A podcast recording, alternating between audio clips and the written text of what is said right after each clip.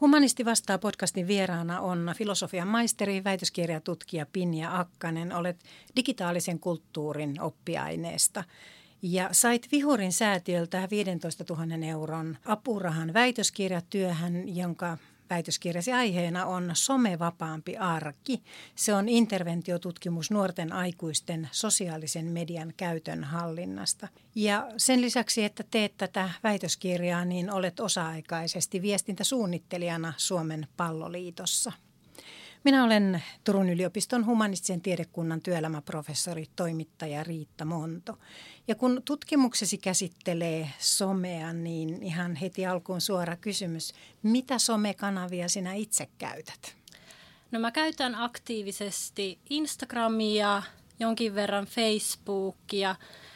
Ehkä ne on ne kaksi pääasiallista kanavaa, jota mä käytän vapaa-ajalla ja sitten työn puolesta kyllä tulee lisäksi käytetty esimerkiksi TikTokia ja Twitteriä. Onko nämä, mitkä sulla on käytössä vapaa-ajalla, niin onko ne tullut ihan sillä tavalla luontevasti, että ne on tuntunut mielekkäältä kanavilta? Joo, erityisesti Instagram on tuntunut sellaiselta mieluisalta visuaaliselta kanavalta.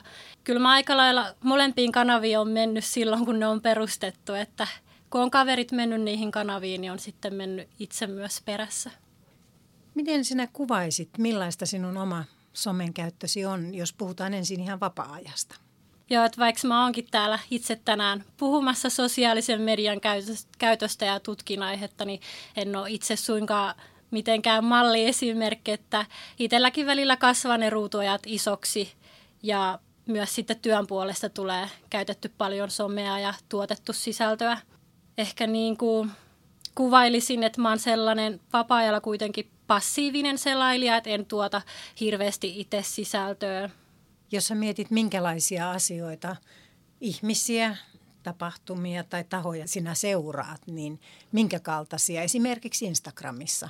Eniten mä seuraan viihdyttävää sisältöä, esimerkiksi kissavideot on mun lemppareita, paljon niin urheiluun liittyvää sisältöä. Sitten mä seuraan yhteiskunnallista keskustelua ja pidän tietysti yhteyttä mun ystäviin.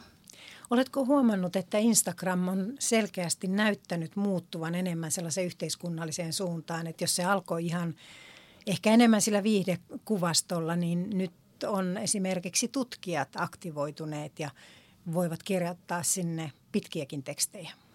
Joo, kyllä ehdottomasti on huomannut tässä muutokseen, että aiemmin se on keskittynyt enemmän siihen omaan arkeen ja sen jakamiseen ja tietysti se on yhä sitäkin, mutta enemmän siellä on nykyään myös sitä yhteiskunnallista keskustelua ja yritykset käyttää sitä yhteisöt ja myös sitten tiedettä tuodaan siellä esille.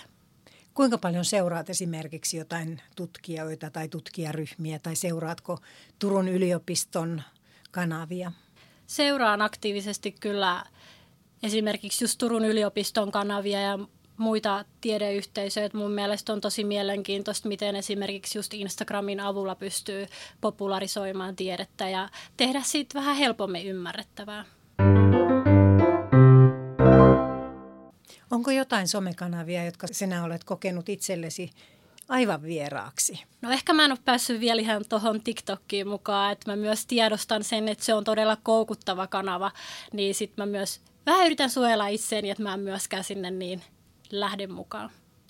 Pro-gradutyössäsi tarkastelit nuorten aitouden ja ihannen minuuden kokemuksia nimenomaan tai lähtökohtaisesti ensin Instagramissa, niin millaisena nuoret halusivat kuvata itseään Instagramissa ja millainen merkitys sillä oli heille?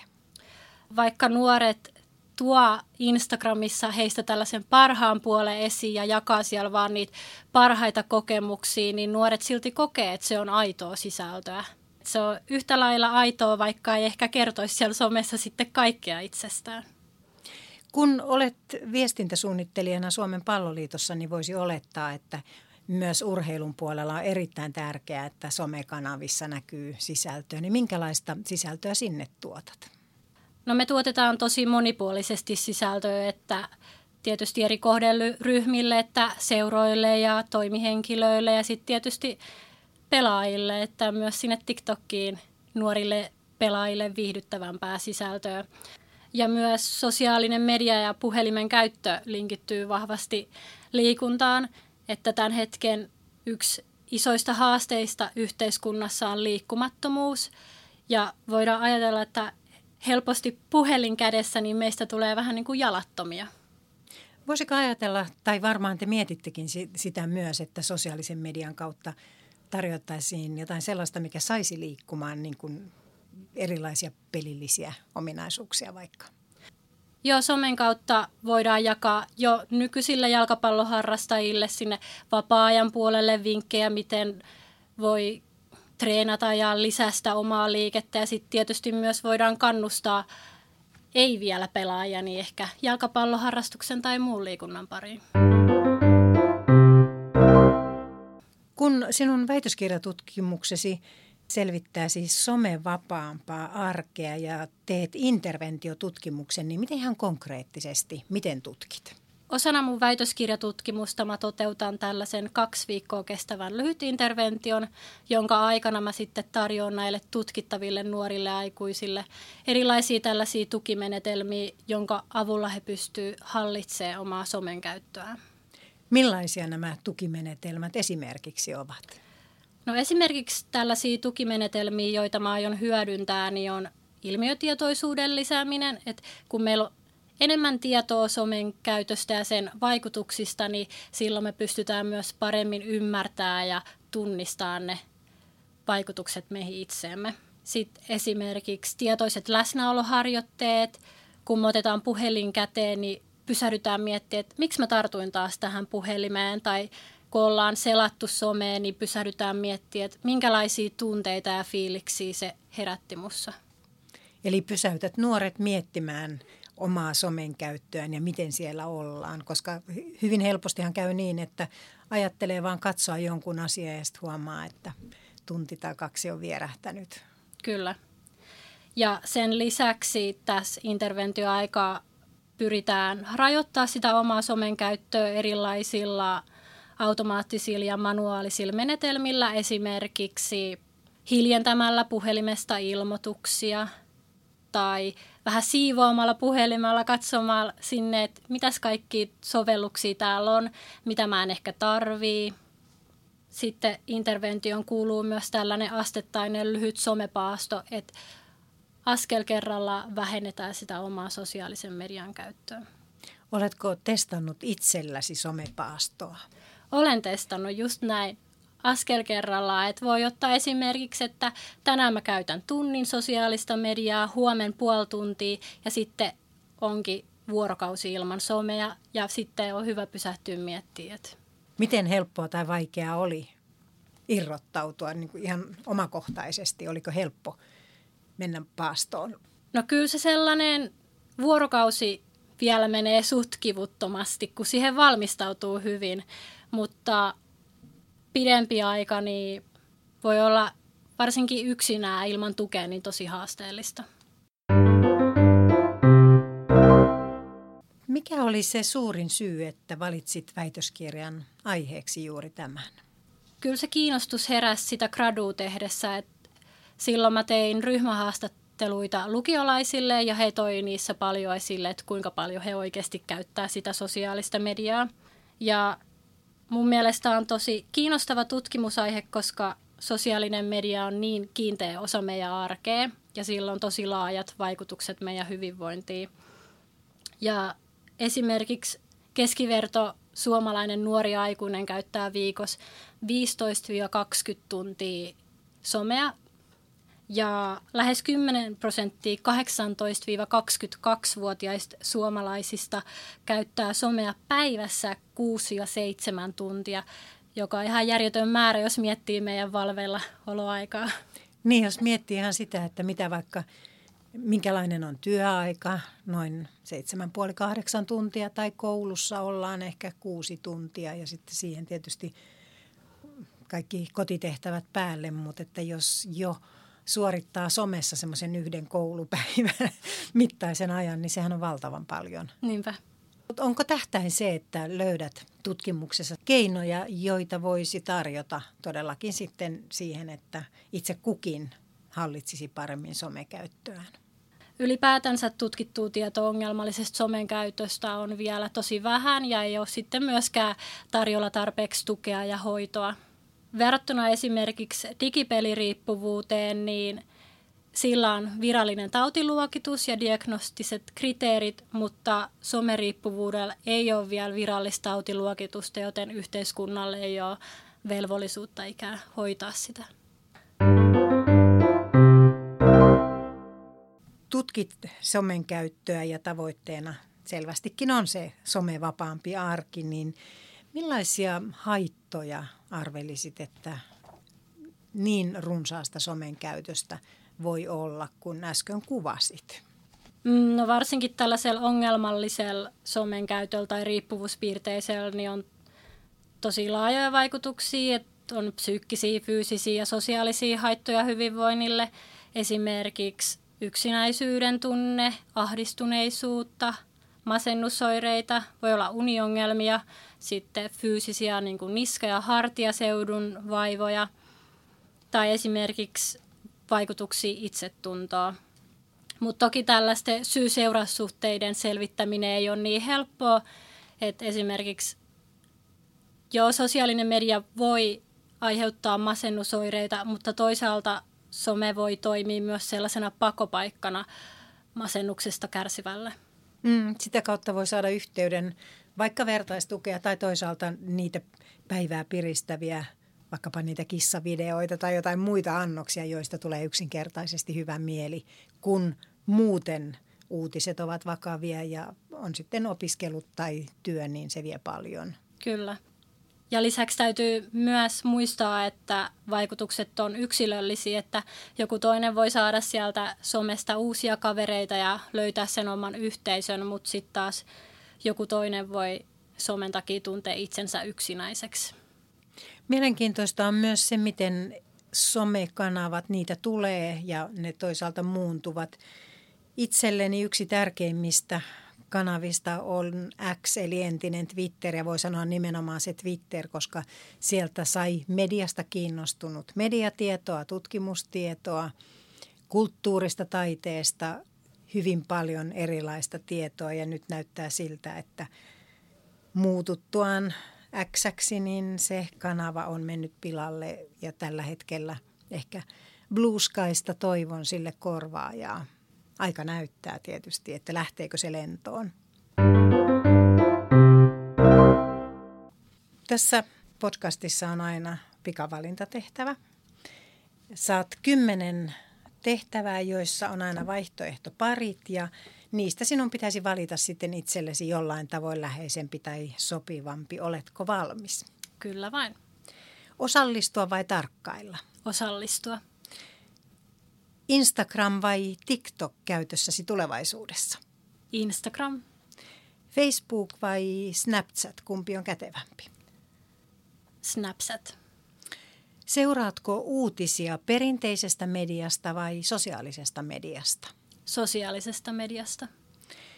Luetko painetun kirjan vai kuunteletko äänikirjan? Painettu kirja. Katsotko aamulla kännykästä ensimmäiseksi sähköpostin vai jonkun somekanavan? Somekanavan. Ja minkä? Instagramin. Kumpi on sinulle viihtyisämpi kaupunki, Pori vai Salo? Hmm. Pori. Kummalla mieluummin olet opiskelijana läsnä luennolla vai etänä Zoomissa? Läsnä. Pelaat Paimion hakassa, eli urheilu on sinulle tärkeä, mutta kummassa roolissa olet nykyään useammin kentällä pelaajana vai seuraamassa jotakin mielenkiintoista peliä katsomossa? Pelaajana. Olet kuvannut urheilijoita peleissä ja laulajia festivaaleilla. Kuvauksen kohteena kumpi on kiinnostavampi, urheilija vai artisti? Urheilija. Ja nyt saat perustella miksi. Hmm. Urheilu on niin monipuolista ja siinä on niin paljon vauhtia, niin sitä on kiva kuvata. Mä eniten tykkään ottaakin kuvia sen suorituksen jälkeen. Juoksija tulee maaliin, että mä saan taltioitua ne tunteet. Se on hienoa. Entä sitten musiikin puolella, jos on vaikka festivaalit, niin minkälaisena haluaisit taltioida jonkun esiintyvän artistin? Myös siellä artistien puolella niin on tärkeää just taltioida niitä tunteita ja odottaa jotain erityistä hetkeä tai esimerkiksi fanin tai artistin jotain tällaista kohtaamista.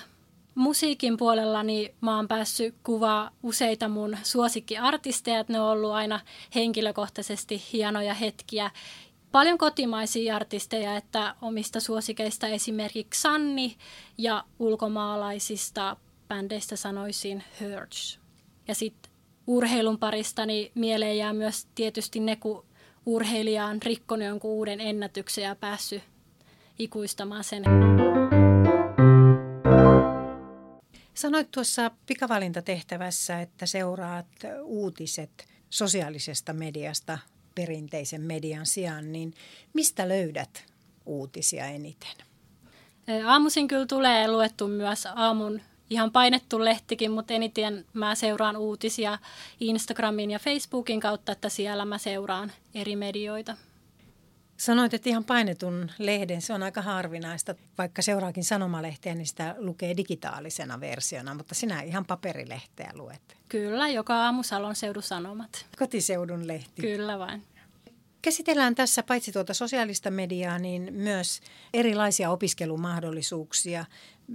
Nykyään pyritään tarjoamaan laajat opiskelumahdollisuudet ei pelkästään niin, että sinne mihin on pyrkinyt vaikka Turun yliopistossa, vaan on mahdollisuus valita oppiaineita vähän laajemminkin.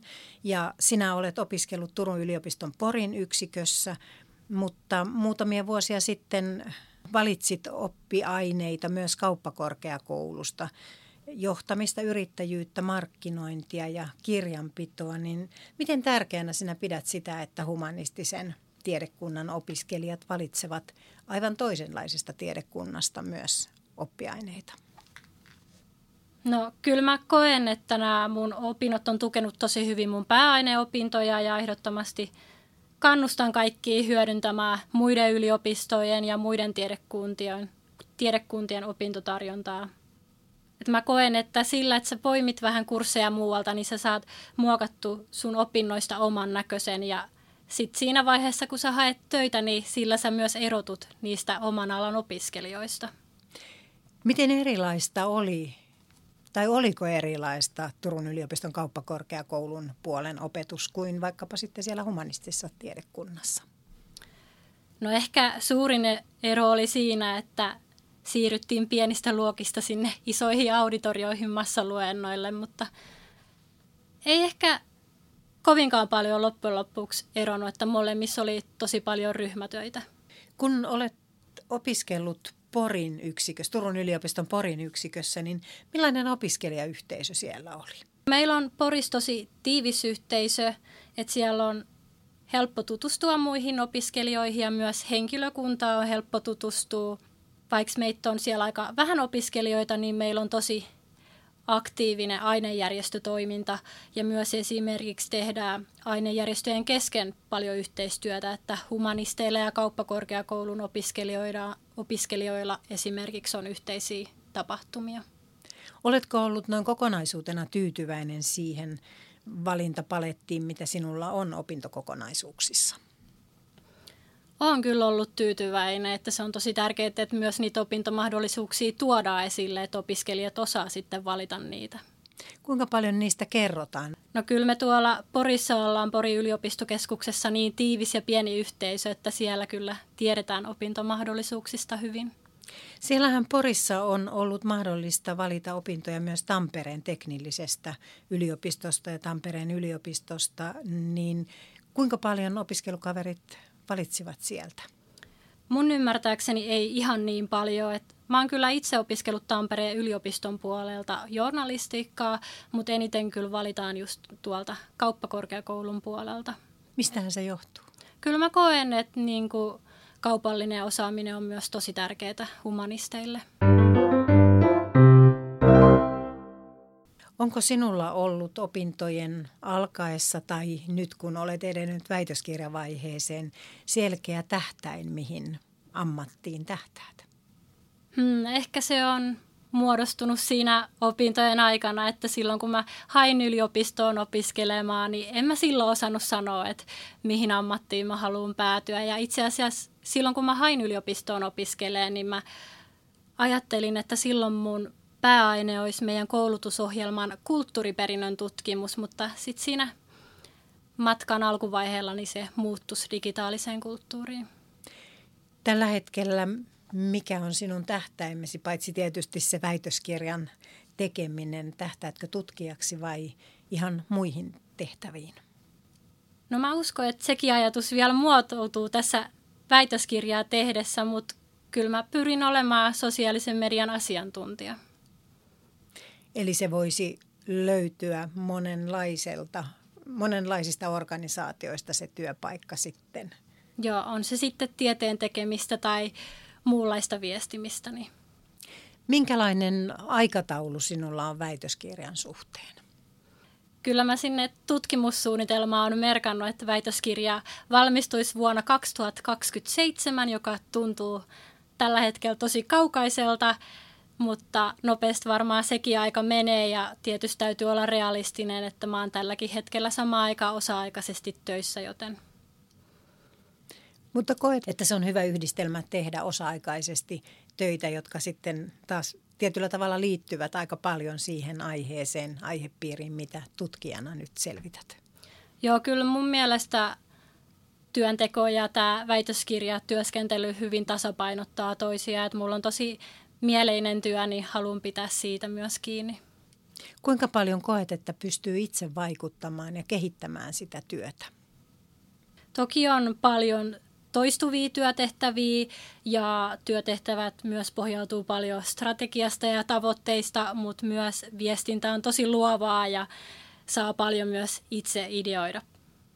Miten tähän kokonaisuuteen, työhön, opintoihin sijoittuu sitten se pelaaminen? Kuinka tärkeää sinulle se on? Jalkapallon harrastaminen ja muu liikunnan harrastaminen on mulla kyllä tosi tärkeää ja koen, että sekin on hyvä vastapaino työnteolle ja väitöskirjatyöskentelylle. Mutta toki sekin vaatii aikatauluttamista. aikatauluttamista. Miksi harrastuksesi on nimenomaan jalkapallo? No nuorempana mä harrastiin kauan jääkiekkoa, mutta sitten mun lai vaihtui jalkapallon pariin. Mutta ehkä yleisesti niin joukkojen laitto on aina kiinnostanut.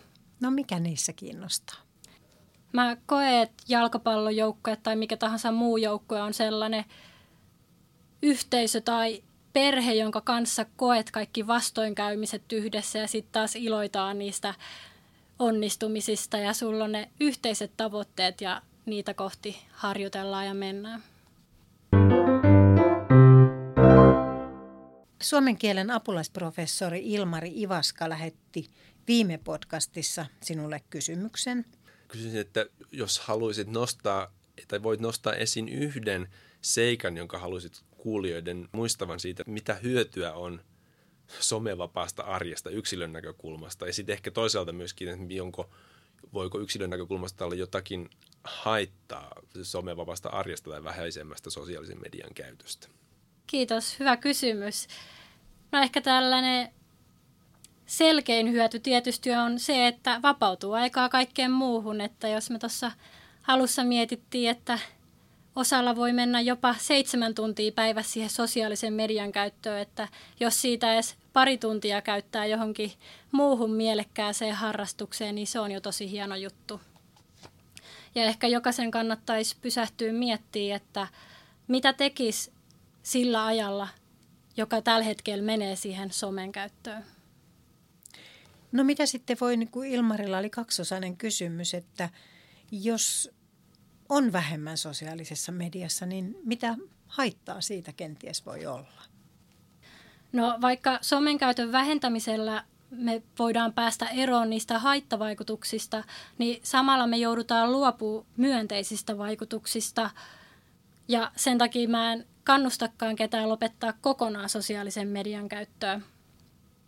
Että meidän pitäisi pyrkiä opettelemaan ottaa hyöty irti niistä somen positiivisista puolista ja sitten taas toisaalta suojautumaan negatiivisilta vaikutuksilta. Et mä usein sanoin, että ei anneta somen hallita meitä, vaan pyritään hallitsemaan sitä omaa somen käyttöä. Ja sitten vielä mä haluaisin lisää, että puhutaan helposti just siitä somen käytön vähentämisestä, mutta ei kuitenkaan kannata liikaa ajatella pelkästään sitä ruutuaikaa, vaan pohtia sitä somen käytön merkityksellisyyttä, että millaista se somessa vietetty aika on ja minkälaisia vaikutuksia sillä on meidän hyvinvointiin. Mihin haluat vaikuttaa yhteiskunnallisessa keskustelussa? No tähän mun tutkimusaiheeseen liittyen, niin ylipäätänsä mun mielestä me keskustellaan liian vähän sosiaalisen median käytöstä ja sen vaikutuksista meidän hyvinvointiin. Ja erityisesti pitäisi enemmän keskustella lasten ja nuorten somen käytöstä ja vanhempien ja yhteiskunnan vastuusta. Suomessa vietetään vuosittain helmikuussa mediataitoviikkoa ja kouluissa tuolla viikolla tarjotaan mediakasvatusta ja tarkoituksena on nimenomaan kehittää lasten ja nuorten mediataitoja.